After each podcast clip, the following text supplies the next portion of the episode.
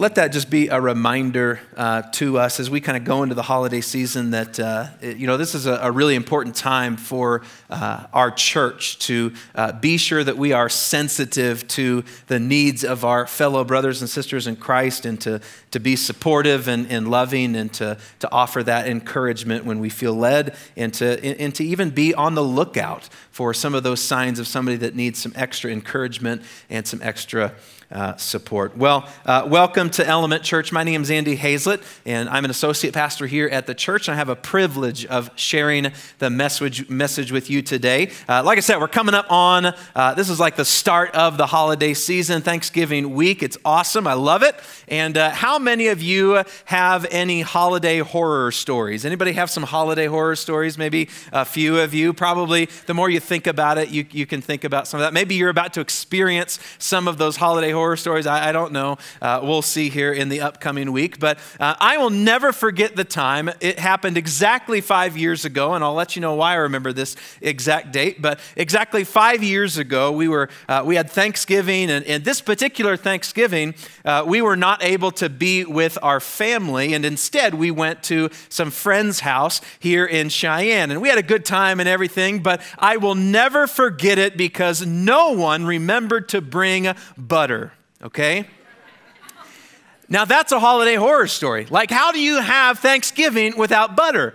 That's a trick question. You do not have Thanksgiving without butter. It is not supposed to happen. And, and, maybe that seems silly to you, but the reason why I can remember this exact date five years ago is because my wife was nine months pregnant and she, she was like, I think she, she had our, our daughter a week after Thanksgiving. And so butter is a big deal. I mean, if I'm honest, it's a big deal to me as well. But, but when you're talking about a nine month old pregnant lady and she has a craving for a roll with butter on it on Thanksgiving meal, you don't want to mess with that. You just don't want to mess with that. And so it's kind of silly, but my wife Aubrey and I, we look back at that and we laugh about that now. And, and more importantly, we make sure the fridge is stocked with plenty of butter for Thanksgiving and any holiday for that matter. Perhaps you are already anticipating the stress and the utter meltdowns that can sometimes accompany this Thursday. Yet we continue to say happy holidays, right? And, and, starting this week, we will be inundated with advertisements from every media platform available that boast of the joy of the holidays. Holidays are supposed to be filled with joy. They're supposed to be happy because they're filled with friends and family and fun, right? But two months from now, the debt from Christmas isn't very fun anymore and the, uh, the family blowup is maybe still fresh in our minds. And the amazing food that we consumed for a month and a half solid has now created a negative achievement on the scales that will result in a New Year's resolution, right? Anybody with me on, on all of these things? If we're honest, we've all experienced the unhappy side of the holidays as well. The big idea for the message today is this God doesn't want your holidays to be happy, He wants you to be happy. The main scripture is Psalm 1. There's only six verses in Psalm 1. We're going to look at all six of them. It says this Oh, the joys of those who do not follow the advice of the wicked, or stand around with sinners, or join in with mockers, but they delight in the law of the Lord meditating on it day and night. They are like trees planted along the riverbank, bearing fruit each season. Their leaves never wither, and they prosper in all they do, but not the wicked. They are like worthless chaff scattered by the wind. They will be condemned at the time of judgment. Sinners will have no place among the godly, for the Lord watches over the path of the godly, but the path of the wicked leads to destruction. God doesn't want your holidays to be happy. He wants you to be happy. So, the big question we're going to answer in the message today is this What is God's plan for my happiness? Now, maybe you're thinking, and, and uh, rightly so, that I'm not sure if God wants me to be happy. I'm not even sure if that's a, a biblical concept. And it is true that the kind of happiness that God gives to his people is quite different than what the world thinks of.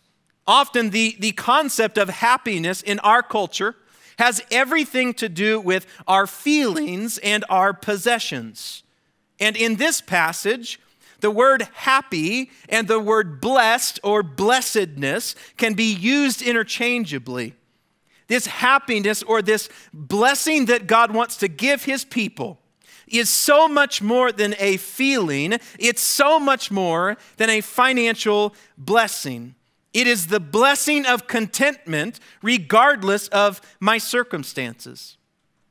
It's the blessing of purity of heart before God. It's the blessing of knowing God personally. So, what's God's plan for my happiness? Number one is this we need different counsel. We need different counsel. Let's look back at verse 1. It says this Blessed is the one who does not walk in step with the wicked, or stand in the way that sinners take, or sit in the company of mockers. Now, we could spend the entire message on this one verse because there's a lot packed into this one verse. And if you're the kind of person that likes to receive the bad news first, uh, you'll probably appreciate this first point and, uh, and verse 1. Now, to help me explain this verse, I brought, uh, I brought a whiteboard out here. I need to sneak back here and grab another marker. Brought my whiteboard out here. And there's six key words on this whiteboard. And we're going to kind of use this to explain what's going on in this verse. There's a lot packed into it. It's, it's an incredible verse. And so let's take a quick look back over what the verse is saying. Blessed is the man, or blessed is the person that does not walk in the counsel of the ungodly. Secondly, uh, blessed is the person that does not stand in the way that sinners take.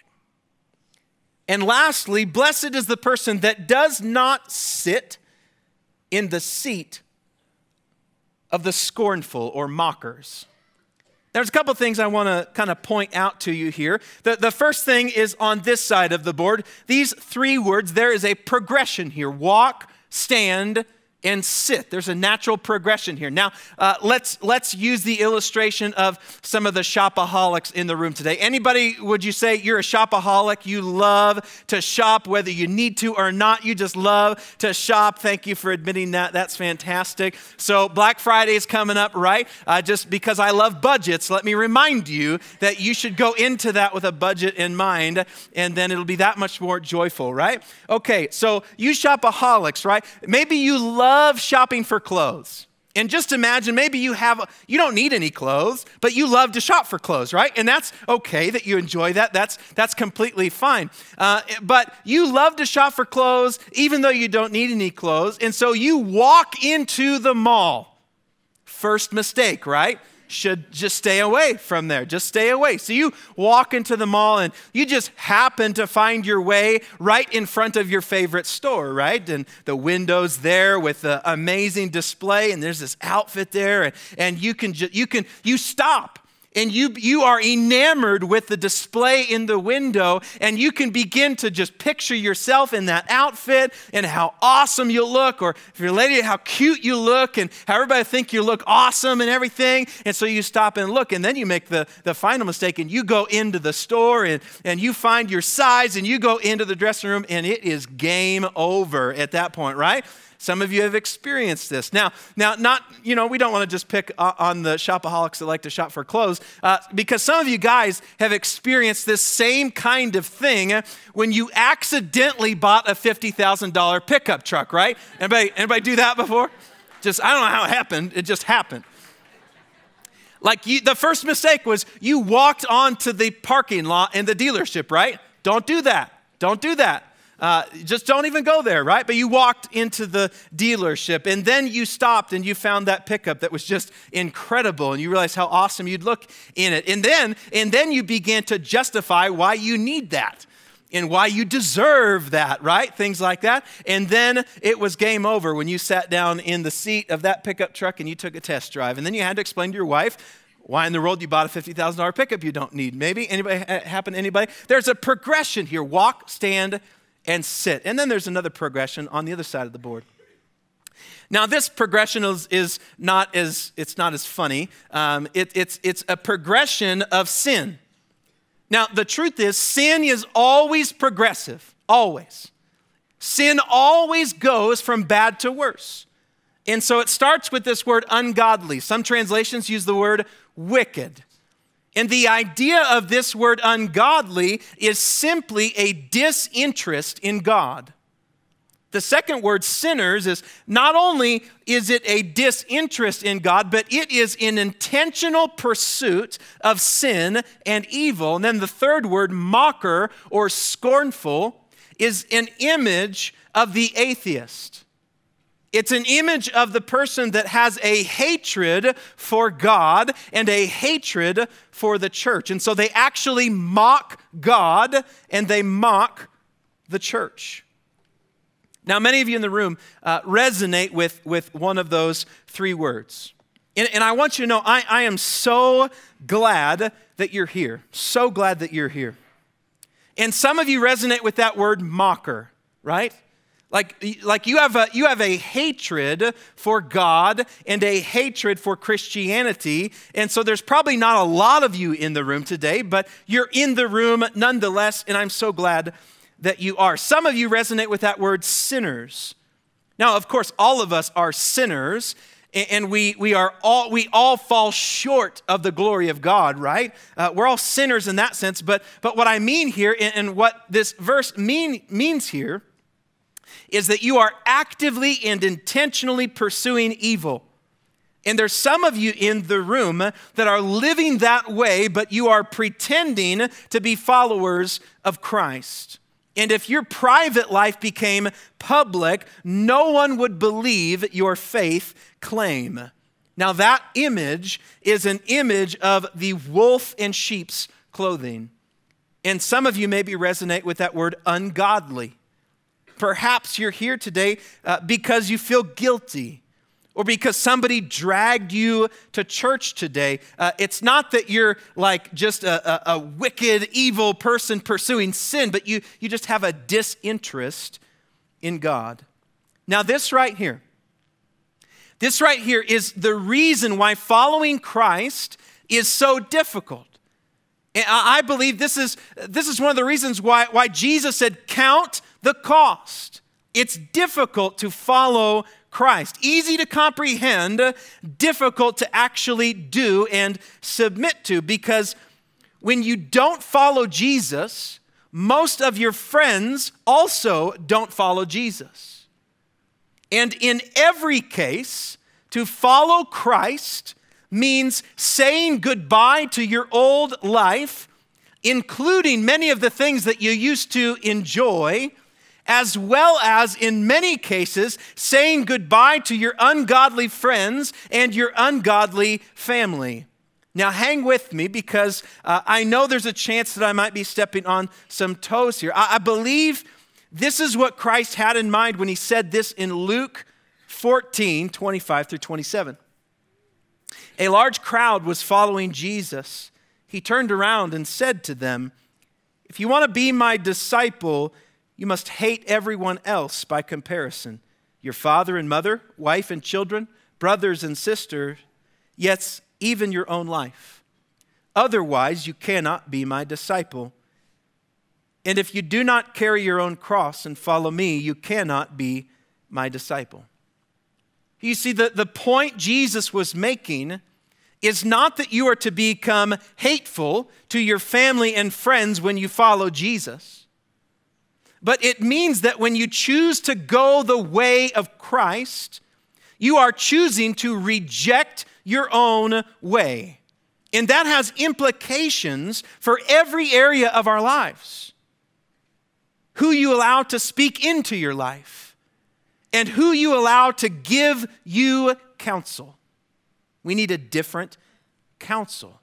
What I find fascinating about Psalm 1 is that Jesus perfectly exemplifies the path of the happy man or the blessed man. John 14, 6, famous verse says, Jesus told them, I am the way, the truth, and the life. No one comes to the Father except through me. So, most important, over anything else in this message today is this we must see here that the way of Christ is different than the way of the world. And unless you take the counsel of Christ and you accept his way by submitting to Jesus as the Lord of your life, hear me out, his truth and his life, it won't even interest you. It won't. God doesn't want your holidays to be happy. He wants you to be happy. So, what's God's plan for my happiness? Well, firstly, we need different counsel. We need to go the way of Christ. We need to choose the way of Christ. Second is this we must be cultivated by the truth of Christ. Verse 2 says this But they delight in the law of the Lord, meditating on it day and night. To cultivate means to develop or to acquire. There must be a development of God's truth in the life of the believer. And there's, there's two things here that we need to understand. The believer is to delight in the Word of God, and secondly, to meditate on the Word of God. Now, I'm telling you, it's impossible to delight in the truth of Christ if you are not surrendered to the way of Christ. Impossible. In other words, if you are not following Jesus and his way, you will never delight in his truth. The two go hand in hand, they, they go together. And likewise, delight and meditation go hand in hand. I've discovered in my own life that it's difficult to find understanding of the Word of God without any meditation on the Word of God. I want to share with you a, uh, a, section of commentary from Dr. J. Vernon McGee. It's kind of gross, but it's incredibly helpful. I can tell you're brimming with anticipation, so here it is. He says this Meditate is a very figurative word. It pictures a cow chewing her cud. I'm told that the cow has several compartments in her tummy. She can go out in the morning, graze on the grass when the dew is on it in the cool of day. Then, when it gets hot in the middle of the day, she lies down under a tree and begins to chew the cud. She moves the grass she had in the morning back up and now she masticates it. She goes over it again. That is what we do when we meditate. Isn't that disgusting?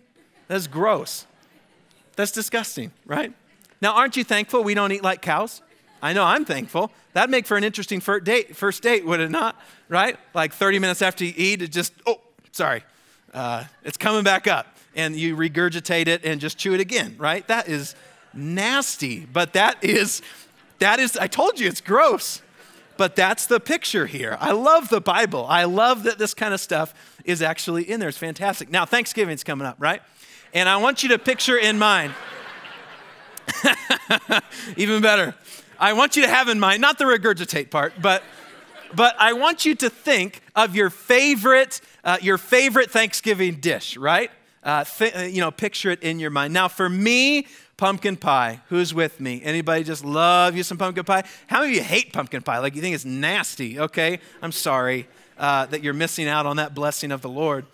But uh, uh, in my opinion, there is a right way to eat pumpkin pie and there is a wrong way to eat pumpkin pie as well. Now, I think eating pumpkin pie warm is nasty, disgusting. I can't understand who would do that. Something's wrong with you, okay? Uh, in my opinion, I know it's just my opinion, but I love to have pumpkin pie. It's got to be homemade. None of that store bought stuff. It's got to be homemade. And uh, we make it the day before so that it can sit in the refrigerator for an entire day, okay? Because it needs to be as cold cold as it can get without freezing. And then when we eat it, we put, you know, put a layer of Cool Whip on, on the, the pumpkin pie. It needs to be at least the thickness of the pumpkin pie, if not double the thickness of the pumpkin pie. And I'm telling you, it will change your life. It will never be the same. And for me, I savor every bite. I don't lick the plate, but I get really close, about as close as you can get to licking the plate. And, and that's,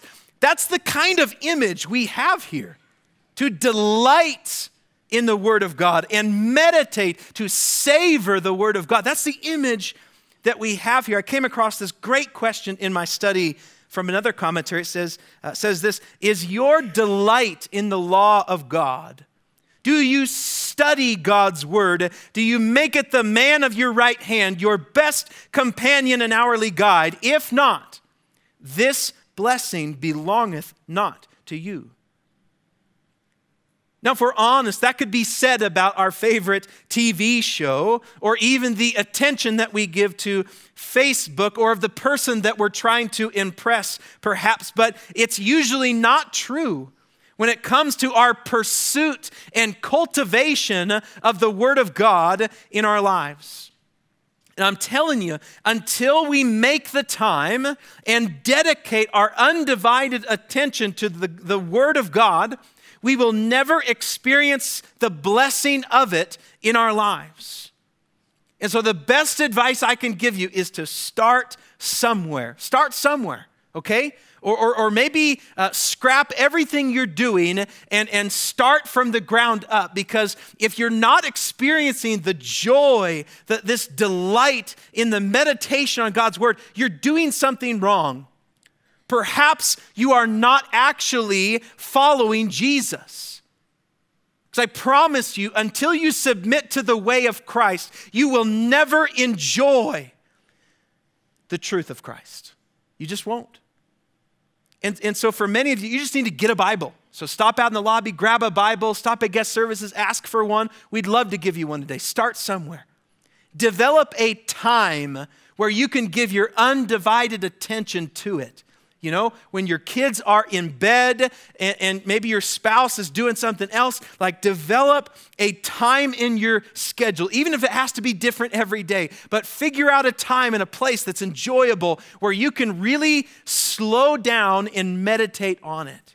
So I'm telling you, if we get this figured out, it will change our lives. It will. And I can say that with confidence because God's changed my life with it and, and continues to do so. God doesn't want your holidays to be happy, He wants you to be happy. So, what is God's plan for my happiness? We need different counsel. We need the counsel of Christ. And secondly, we must be cultivated by the truth of Christ. And lastly, number three is this we must embrace God's calling. We must embrace God's calling. Let's look back over verses 3 through 6. And I'm going to I'm going to stop along the way and give you some explanation as we go. Verse 3 says this They're like trees planted along the riverbank, bearing fruit each season. Their leaves never wither, and they prosper in all they do. This in verse 3 is a picture of those who are truly born again. Those who believe in the Lord Jesus for salvation repent of their sin and, as the scriptures promise, are born again by the power of the Holy Spirit of God. They are no longer wild growing trees, but they are planted by God with intentionality, and they gain their nutrition from the truth of Christ. They are planted by the riverbank. It's a picture of those who are born again. Verse 4 says this, but not the wicked. They're like worthless chaff scattered by the wind. The born again Christian is here contrasted with the wicked.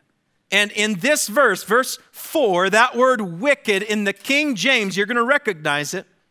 It's translated as ungodly.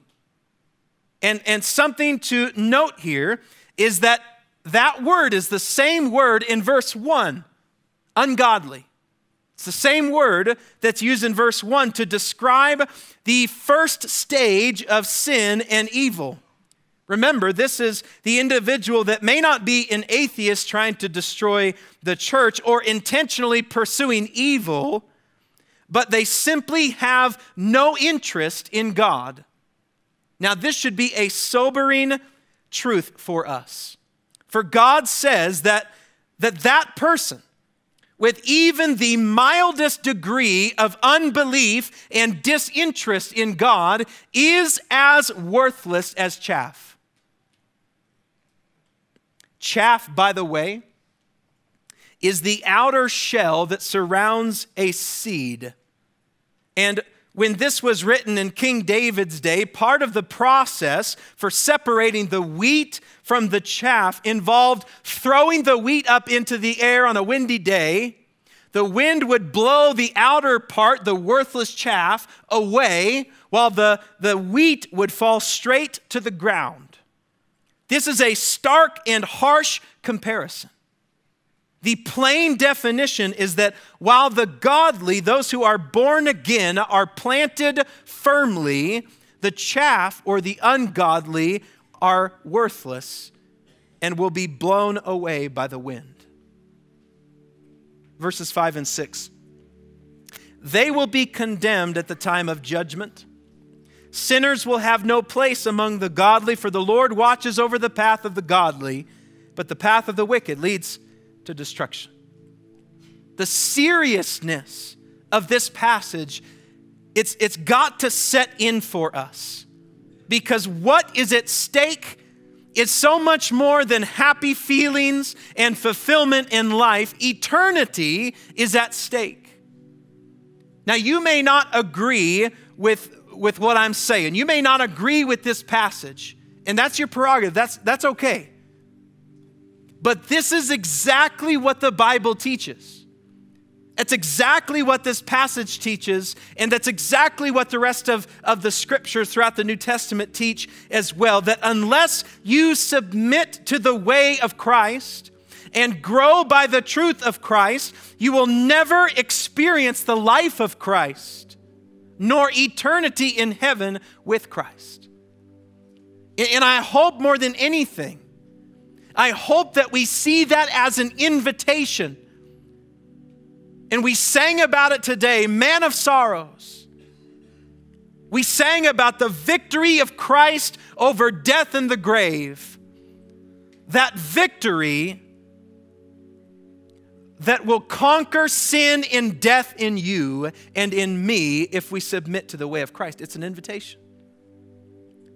A lot we can focus on here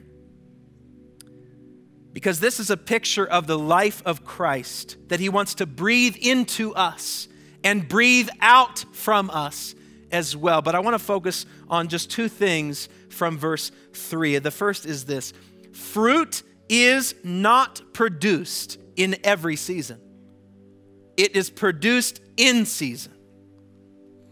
I'll tell you what this reminds me of is strawberries. There's an in season for strawberries, right? And it's so frustrating when you, you go to the grocery store, you get a package of strawberries and they look really, uh, they, they have that deep red color to them, but then you bite into one and it's white on the inside. You know, more sour than sweet. There's an in season for every fruit, right? Every fruit has its season. And spiritually speaking, there is a season for planting and there is a season for harvesting. Joe Sangl, you, you may know who that is. He comes here often and speaks on finances, but one of the phrases he always says is this there is no harvest if you do not invest, right? He always says that all the time, and that's true. So, in this context, let that be an encouragement to you today. Keep on planting, keep on cultivating, keep on pursuing the Lord Digest the truth of God. Pray out to God. Cultivate your walk with the Lord. Immerse yourself in the fellowship of believers, for at the right time, there will be an opportunity to share your faith. There will be times of great spiritual blessing where you know that God is using you for His glory and you have a keen awareness of His calling in your life. But that kind of fruit and those kinds of spiritual results, they don't necessarily happen in every season. So if you're not experiencing that right now, don't be discouraged. But I'm telling you, if you do, uh, if you want a harvest, you need to invest. So invest your time into the truth of God. The second thing, and lastly, is this fruit is not consumed by the tree, it's produced for others. Like, you've never seen an apple tree eat its own apples, right? No, you haven't. If you've seen that, then you probably ate some mushrooms that you shouldn't have eaten or something like that, right? It didn't happen. The, the, the apple produced from an apple tree is produced for others, right? Several weeks ago, I had the, the honor of uh, officiating a funeral service here right in our church uh, for a, a, great man of God uh, that's been involved here at Element for a number of years. His name's Brad. And Brad passed away very unexpectedly. It was heartbreaking kind of, kind of situation. And days after Brad passed away, uh, I, I, met with uh, Brad's sister and her husband, Chris. Uh, we met right up front in the cafe and, and we planned out Brad's funeral. And those are, those are tough. Uh, those, those, are tough meetings. Um, they're helpful, but they're difficult. Uh, they're always difficult. And uh, the, the only good thing that, that you know, came of that meeting is, is that we had a, a real solid sense of hope that we knew where Brad was because uh, Brad had such a real, genuine faith in Jesus. Uh, it transformed his life, and, and there was a lot we could rejoice in in that respect, but it's, it's still difficult. And Chris, Brad's brother in law, in describing his brother in law, he said something about Brad, and I'll, I'll never forget it. He said, Brad lived for other people. He lived for other people. He lived to serve. Man, did that stick with me.